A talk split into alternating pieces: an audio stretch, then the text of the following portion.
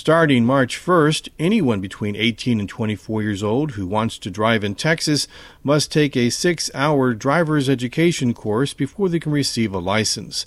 Tela Mange is the spokesperson for the Department of Public Safety. We had folks who were waiting until they turned 18 to go take their driving test to get a, a driver license, but they weren't taking driver education. So they were they were trying to skip doing driver ed. Mange said although these people passed the DPS driver's test to receive the license, they were missing important instruction about the rules of the road.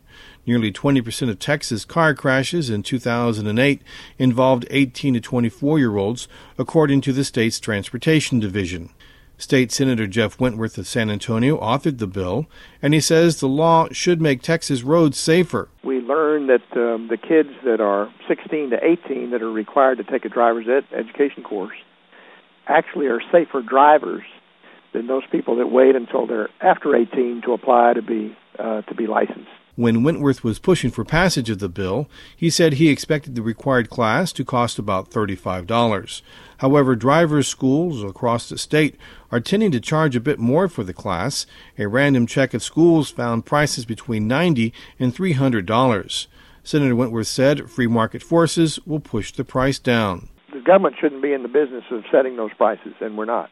I mean, if you and I are running competing driver's ed uh, classes, uh, I'm going to charge less than, than you do because I want uh, business. Robert Zaldivar is the owner of the Central Park Drivers School in San Antonio. He's charging $125 for the class, and he says that's as cheap as he can make it. We had to have it at, at about that level because uh, if a student comes in and they are the only ones and they need the course, we're going to run it with just one student, uh, and we have to cover the cost of the instructor that teaches the course and everything else. So that's why we have it at that price. Raul Reyna is the owner of a Texas driver's school. He says the new law is proving to be a boon for his business.